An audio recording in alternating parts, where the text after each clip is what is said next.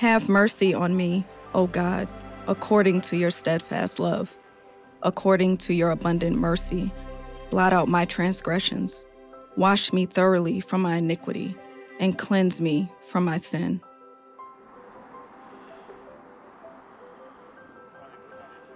For I know my transgressions, and my sin is ever before me. Against you, you alone, have I sinned and done what is evil in your sight, so that you are justified in your sentence and blameless when you pass judgment. Indeed, I was born guilty, a sinner, when my mother conceived me. You desire truth in the inward being. Therefore, teach me wisdom in my secret heart Purge me with hyssop, and I shall be clean. Wash me, and I shall be whiter than snow. Let me hear joy and gladness. Let the bones that you have crushed rejoice. Hide your face from my sins and blot out all my iniquities.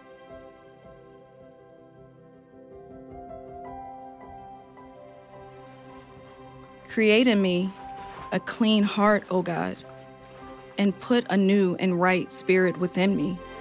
Do not cast me away from your presence, and do not take your Holy Spirit from me. Restore to me the joy of your salvation, and sustain in me a willing spirit.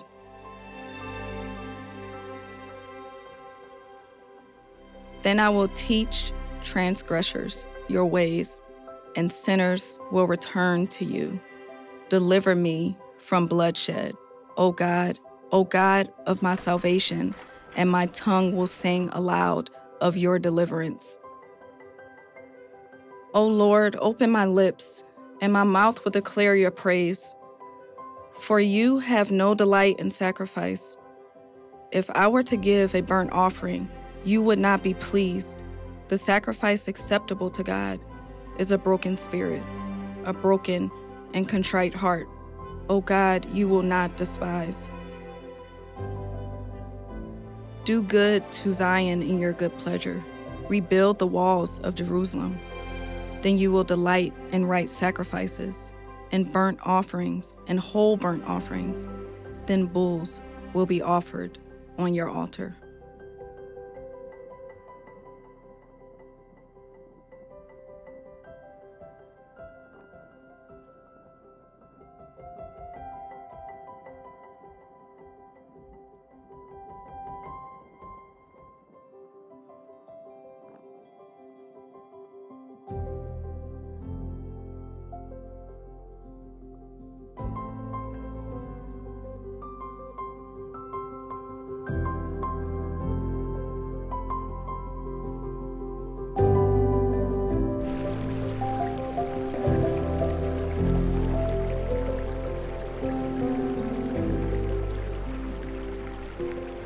Church.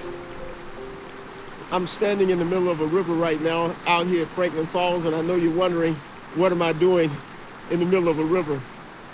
Well, you know, we've been talking about orientation and disorientation. Last week we were, we were in an apple orchard, and it was orientation because it was a place where things was calm and well.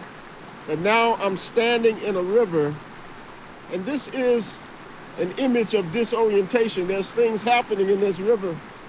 There's the sounds of the water rushing against the rocks, and there are logs around us, which is disorientation. It can disorient us when we hear the sounds and see the things around us, but one thing's for sure, we can trust in the orienting nature of who God is. A few years ago, my wife and I went to a restaurant and uh, we were spending some, some quiet time together and we went to a restaurant just to enjoy one another's company.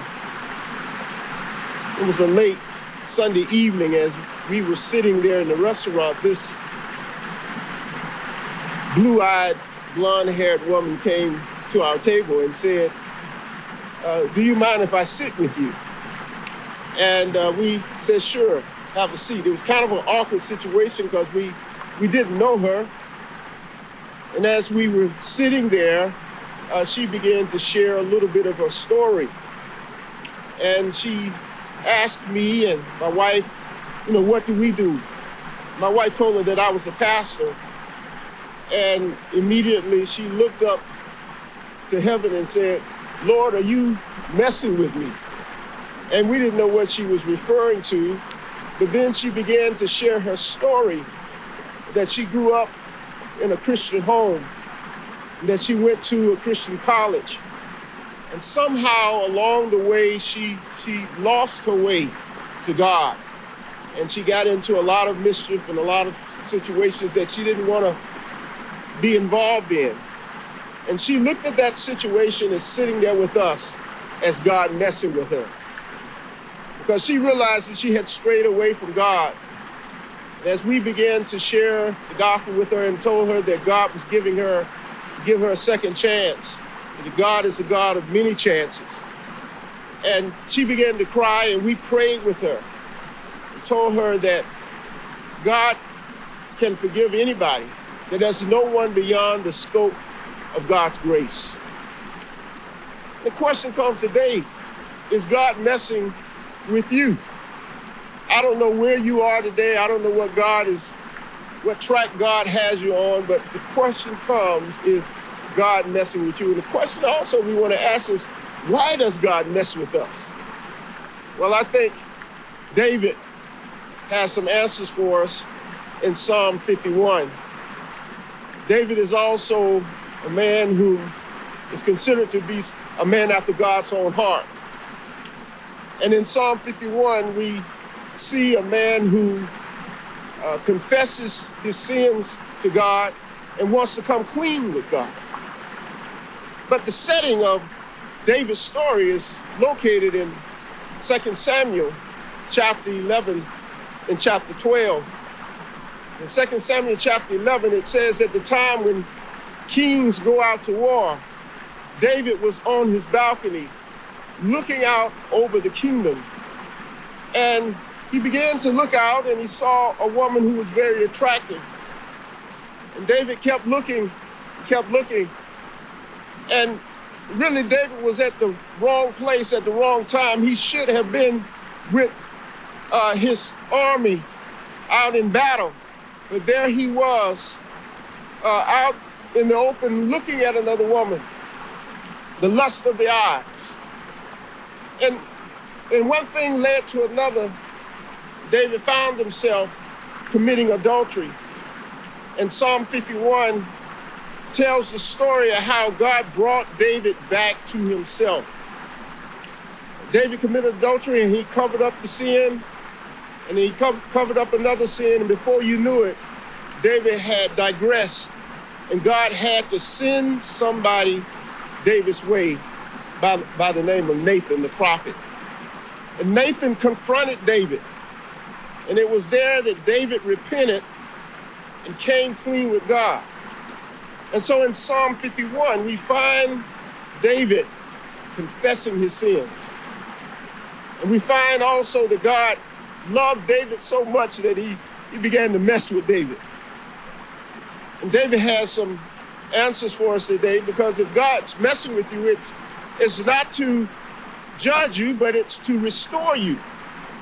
So let's look at Psalm 51, verses 1 and 2. Reads as follows Have mercy on me, O God, according to your steadfast love, according to your abundant mercy. Blot out my transgressions. Wash me thoroughly from my iniquity and cleanse me from my sin. For I know my transgressions, and my sin is ever before me. Against you only, you alone have I sinned and done what is evil in your sight. One of the things we see in David's story here, and, and what David's confession, it is a prayer. And this is a, a penitent psalm. This is a psalm that that we would call a individual lament. David is is lamenting, he's expressing that he wants God to forgive him. But David appeals to God and he asks God to have mercy on him. This text tells us something about the character of God. That God is a merciful God. The God's love is not based on how we behave, but God has unconditional love for each and every one of us. One of the things we see in David's story is that we can't cover up our mess. That there's nothing that we can do to hide from God. God is an all seeing God, He's an all wise God, He's an all knowing God. And we can't cover up sin from God because He sees everything and He knows everything. David appeals to God and he says, Lord, have mercy on me, O God, according to your steadfast love. This word, stead, the steadfast love, comes from the Hebrew word hesed. And it means that God has a steady, consistent, unfailing love for each and every one of his children. That God's love never fails. So David appeals to the unfailing love of God. And he says, according to your abundant mercy, God, have mercy on me. So David realized that he, he could not cover up his mess. David realized that the fact that he had committed adultery, that he had digressed into a sinful state, that only God could get him out of the mess that he's in. And here's the thing, brothers and sisters there are three ways that God tries to get to us. Sometimes God uh, tries to reach us through His Word. But if we're not reading the Word, God says, Well, I can't get to you through your Word, through my Word, because you're not reading your, my Word on a daily basis. And sometimes God tries to get to us through circumstances, He tries to speak to us through circumstances. But sometimes that's not the best way. God says, Well, I, I can't reach David through circumstances. He's not listening to me. And so, what God does in David's life is he sends a prophet by the name of Nathan. And Nathan is the one that God uses as an instrument to confront David in his sin. But here's the thing I want us to understand that this is an act of grace. That God would send a prophet by the name of Nathan to reach out to David and to confront him in his sin. Now, I don't know where you are today. Sometimes God tries to reach us through his word, but if we're not opening up the word on a daily basis, then God says, Well, I can't speak to him or her through that. Then sometimes God says, Well, I'm going to arrange some circumstances to draw him or her closer to me. And then we we don't listen to God. We, we don't hear God through the circumstances. And sometimes God sends a person our way. He says, I've got to reach him. I've got to reach her to let them know that they are drifting far away from me. So I, I don't know where you are today, but I want you to understand today that God loves you so much that he's willing to, to take every means necessary to draw you closer to himself and to confront your mess. You see, life can get kind of messy sometimes. It can get messy when we drift far away from God. And the things that we know about God and what Dr. Walter, Walter Brueggemann calls orientation that we know that God is all knowing. We know that God is an all wise God, that He's an all seeing God. We, we know certain things about God, and we know that God loves us, but then there is this season of disorientation. And sometimes the disorientation comes from our inner person when we drift further away from God. Sometimes the seasons of disorientation comes from outside of us God allows us to go through circumstances not to discourage us, but to shape us and to make us into a better version of ourselves. So I don't know what season of disorientation that you're in, but I want you to understand that even though your outward circumstances may dictate to you in certain certain ways that God doesn't hear you, that God doesn't see you, that God is far away from you, but I want you to know that God's unfailing love is always there.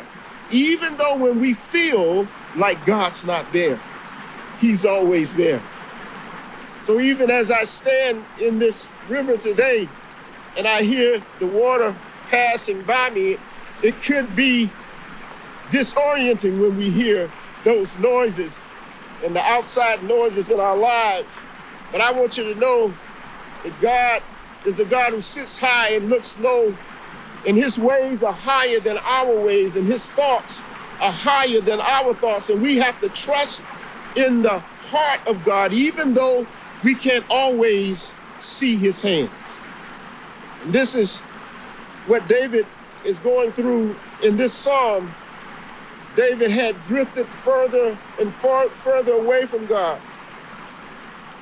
And David didn't realize that, that the God that he served, that he's an all-seeing God. Somehow David was suffering from a case of amnesia, that he had forgotten how good God was. He had forgotten that God is all knowing. And sometimes, brothers and sisters, uh, we create our own world. And it seems as though sometimes we things, we want everything to rotate around us. We create our own orbit. And we, we tend to think that everything revolves around us. People revolve around us to meet our needs uh, everything revolves around us, but God wants us to know that He is the God who sits high and looks low, that He's the one that governs the affairs of man. Somehow, David lost sight of that. But God's unfailing love, God's hesed, draws David back closer to himself. You know, sometimes it's, we don't talk about sin anymore we tend to belittle sin, but sin is whatever it is that separates us from God an act, a thought, a behavior that separates us from God. And when we read the Bible, especially when we read Psalms, there is no gray area in David's life. David says that either there's evil or there's good. There's no in between in David's theology. There's no middle ground. And so, as David begins to process how he wandered from God, as he begins to process what happened uh, in his life and how he got away from God, David says, Blot out my transgressions, wash me thoroughly from my iniquity and cleanse me from my sin. Listen to these words blot out, wash me, cleanse me. David realized that only God could blot out his transgressions. He realized that only God could wash him. He realized that only God could cleanse him. So he uses these words of wanting to come clean with God because we as as believers, as finite creatures, we can't wash ourselves. When it comes to sin, we can't clean ourselves and we can't cleanse ourselves. The work of cleansing us from sin is a God job. You know, sometimes God has to do the dirty jobs in our lives. We can't clean ourselves. God has to do that dirty job of cleaning what's in the heart. David has what I would call a, a heart problem. He has allowed sin to infest his heart. He has allowed a space that only God should take up. He has allowed sin to infest his heart. And so God has to do a work in David's heart, just like he has to do a work in our hearts. God is the only one that can perform that open heart surgery, that surgery that only He can do as He works within us and cleanse us. And so David understood this. Lord, blot out my transgressions. Transgressions refers to our acts of rebellion. Our acts of rebellion. Then he says, Wash me thoroughly from my iniquity. That word iniquity, iniquity refers to the waywardness of humanity, that we are prone to wander away from God. And God is the only one that can draw us back to himself.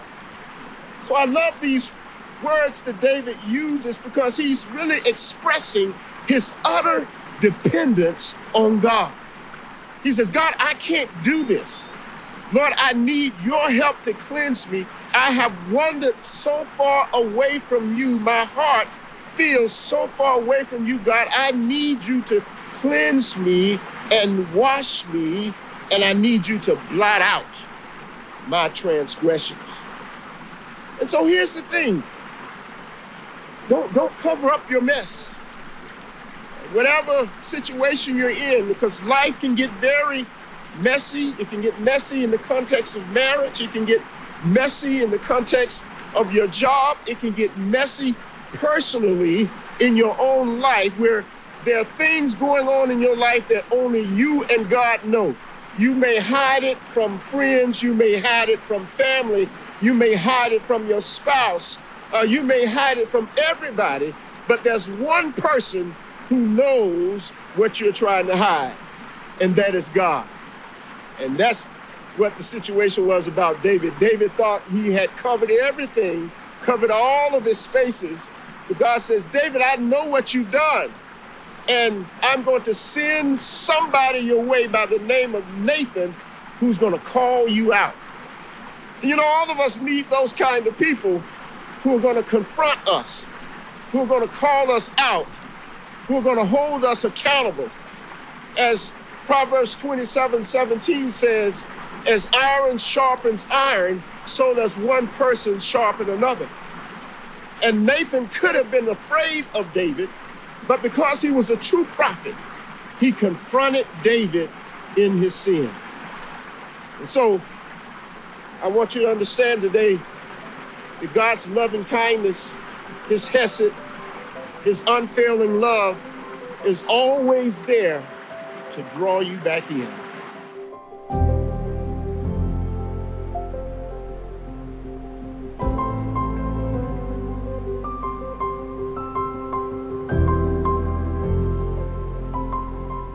Second thing we see in this text and how David interacts with God and comes clean with God is that David is a man that is very much in touch with his emotions. David understands what it's like to feel joy, what it's like to feel pain. But in this text, we feel David experiencing deep remorse and grief. It's clear when we read Psalm 51 that God said himself that David is a man after God's own heart. It's clear in this text that David loves the things that God loves, and he hates the things that God hates. And he's concerned about the things that God is concerned about. And so as David comes clean with God, he says these words in verse 3 For I know my transgressions, and my sin is ever before me. Against you and you alone have I sinned and done what is evil in your sight, so that you are justified in your sentence and blameless when you pass judgment. Then David says in verse 5 Indeed, I was born guilty, a sinner, when my mother conceived me. So, in David's mind, he wants to set the record straight. He understands that concept of original sin, that sin passed down to him, but he's fessing up he's coming clean with God. He said, Lord, even in my mother's womb, I was born into iniquity. David says, I can't, I can't blame this on my mother. I can't blame this on anyone else. I was led astray by my own heart, by my own decision, decisions. And he says, My transgressions and my sins are forever before me. So even though David realizes that he sinned against Bathsheba, he sinned against Uriah, but ultimately he sinned against God. Sinned against God. And David wants that relationship that he has with God to be restored. Here's the thing about God is that when we come to God, we, we can't come to God on our own terms. We have to come to God on his terms. And this is what David had to understand because David is in a covenant relationship with God. The very fact that David is a king and that he's king over Israel is indicative of the fact that he is in a covenant relationship with God. This is not a ritualistic thing that David has with God. He has a close relationship with God as a king and as a prophet. And so here, David says, Lord, you are justified in your sentence. He looks at God as a judge. He looks at God as a lawyer he says, Look, Lord, you are right. I am guilty. And I fess up to what I've done in your sight and in your sight only. David teaches us that if we're going to come clean with God, we've got to come clean with God on his terms. We have to ask God for forgiveness. We have to repent. Repent means turning over a new leaf, going in the other direction. As we turn away from God, God wants us to turn toward Him. In verse 6, Lord, you desire truth in the inward being. Therefore, teach me wisdom in my secret heart. Purge me with hyssop, and I shall be clean. Wash me, and I shall be whiter than snow. David recognizes the fact that only God can clean him up. He recognizes the fact that God desires truth in the inward part. God wants to do a work in David's heart, in David's spirit, and he wants to clean him up. And God also wants to do a work in our hearts. Because sin is a very sneaky thing. Sin is, is like a, a tire that experiences a slow leak. That when secret sin is kept from, is held secret, no one knows about it. You know, you just drive your car and you begin to realize that by the time you get to your destination, your tire has gotten closer and closer to the ground.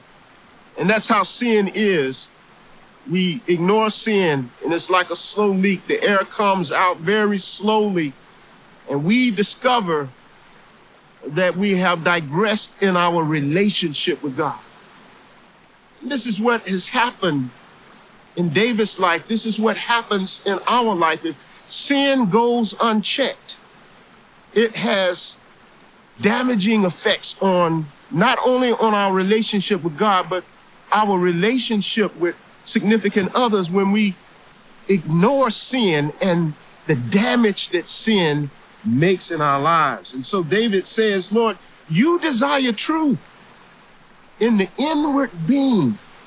Lord, you're not concerned about the outward expressions. You're not concerned about ritualistic things. You want us to be rightly related to you, Lord. This is what David is saying about God. He says, Therefore, Lord, you teach me wisdom in my secret heart. And so that's where, you know, many times God knows what's going on in us, but He wants us to speak it. He wants us to own it. He wants us to confess it. He wants us to come clean with Him. I think 1 John 1 9 points to the reality of this that if we confess our sins, that God is faithful and just to forgive us and to cleanse us from all unrighteousness. David uses this imagery, Lord, purge me with hyssop and I shall be clean. Wash me and I shall be whiter than snow. This imagery that David uses is, is the same imagery that's used in David's time where they would take hyssop uh, to cleanse materials, to cleanse clothes. And this hyssop was a very important, has a very important cleansing agent that it would cleanse a person. He said, just like this hyssop, Lord, I want you to do a work in my heart that I might be whiter than snow. Other thing we see in David's life is that he he wants that joy that he once had when he was rightly related to God, when he had a relationship with God. So he says in verse 8, Lord, let me hear joy and gladness. Let the bones that you have crushed rejoice. Hide your face from my sins and blot out all my iniquities. That's the thing about sin. Sometimes when we digress in our relationship with God, we lose a sense of joy. We lose a sense of gladness. When we are closer to sin than we are to God, we begin to lose our sense of, of joy because sin separates us from God. God is the source of our joy. He's the source of our gladness. And as long as we entertain sin, as long as we get entangled in sin, we lose our sense of joy. We lose our sense of gladness. David realized that he is so far away from God right now that he doesn't have that joy anymore. He doesn't have that gladness, but he so longs to have that joy and gladness once again. And see, here's the thing about David. David understands that he has a heart problem and that God is the only one that can cleanse his heart. So he goes on to say, and this is the key verse throughout this whole section. He says, Create in me a clean heart, O God, and put a new and right spirit within me. Do not cast me away from your presence, and do not take your Holy Spirit from me. There's three things I want us to notice here, and these are things that only God can do for David. David says, Now that I've I've confessed my mess, dear God, and now, Lord, I want you to replace that inner mess in me with something new. See, when there's inner mess within us, David says, Lord, I want you to create something new within me. So he says, create in me a clean heart. He realized that his heart is contaminated. So, Lord, create in me a clean heart, oh God. And then he says, put a new and right spirit within me. He says, Lord, my, my spirit right now is not right. I, I need to recenter myself in you. And the, the same word that, that David used here in the word for the word create is the same word that's used in Genesis 1 and Genesis 1 1 that God created the heavens and the earth. This, this word create means that God can create something out of nothing, that God can create something new. And so he says to him, Put a new and right spirit within me, and do not cast me away from your presence. And do not take your Holy Spirit away from me.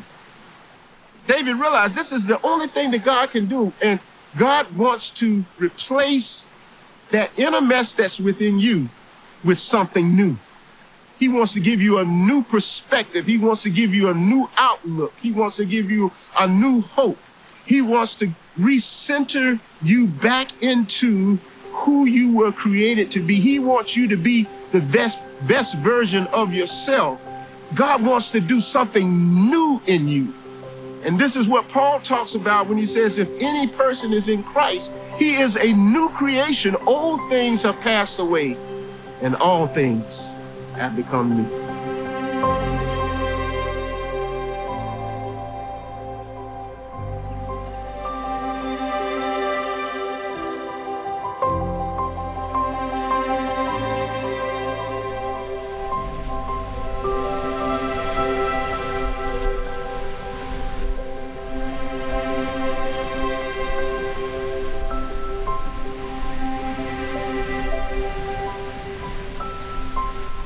God wants to replace the inner mess that's in your life. And He wants to do a new thing. He wants to give you a new heart. He wants to give you a new perspective. He wants you to be a new creation. David invites us to understand that there's no one beyond the scope of God's grace. And I know you may be wondering today, well, Aaron, you don't understand what I've been through. You don't understand things that I've gotten involved in. That's okay. God's grace is sufficient for that. And that his mercies are new every morning. David would tell you today that God's grace is sufficient. Even in our weakest moments, God is able to extend his loving kindness, his hesed, his grace toward us. One of the things that David says after God forgives him and he reestablishes his relationship with God, God wants to restore you. He doesn't want to condemn you, he wants to restore you. But David says, after God has done all of this work in our lives, he says, Restore to me the joy of your salvation and sustain within me a willing spirit. David says, I will teach transgressors your ways, and sinners will return to you. And oh Lord, open my lips, and my mouth will declare your praise. David says, after the Lord has done all of that work, I just can't keep it to myself. I've got to teach transgressors your way, God. David says, I'm going to do the work of an evangelist, and I want everyone to know what God has done in me and through me that he can do it to someone else.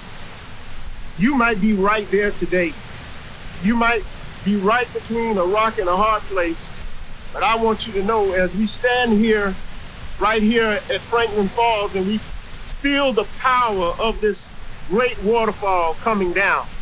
This is what God's grace is like. God wants to pour his grace upon you. And when God washes you, when God cleans you, when God purges you, you've been washed, you've been cleansed, you've been made anew. I want you to know you stand here today, God wants to extend his grace to you. And you don't know Jesus Christ. Jesus died on the cross for your sins that you might have the right to the tree of life. You don't know Jesus Christ. I want you to understand that Jesus has been drawing you to himself for quite some time. And he wants you to accept him as your Lord and Savior. So I want to extend the invitation to you to make Jesus your choice today. I want you to understand today that it will be the greatest decision that you could ever make. If you're listening to me, I want you to pray this prayer with me. And repeat after me Father, I thank you for Jesus Christ. Thank you for the awesome sacrifice he paid for me on Calvary. Lord, I ask that you forgive me for my sins. And I accept Jesus as my Lord and Savior. The awesome penalty that he paid for me on Calvary. Lord, I thank you. In Jesus' name, we pray. Amen. You prayed that prayer with me today, there's a website at the bottom of the screen that says upc.org slash Jesus. I want you to click on that website and follow it because we want to walk with you on this journey. You need to be covered in the grace of God. You need a church family and you need someone to walk with you because it takes a church to raise a Christian. The University Presbyterian Church is that kind of church that is committed to raising mature followers of Jesus Christ.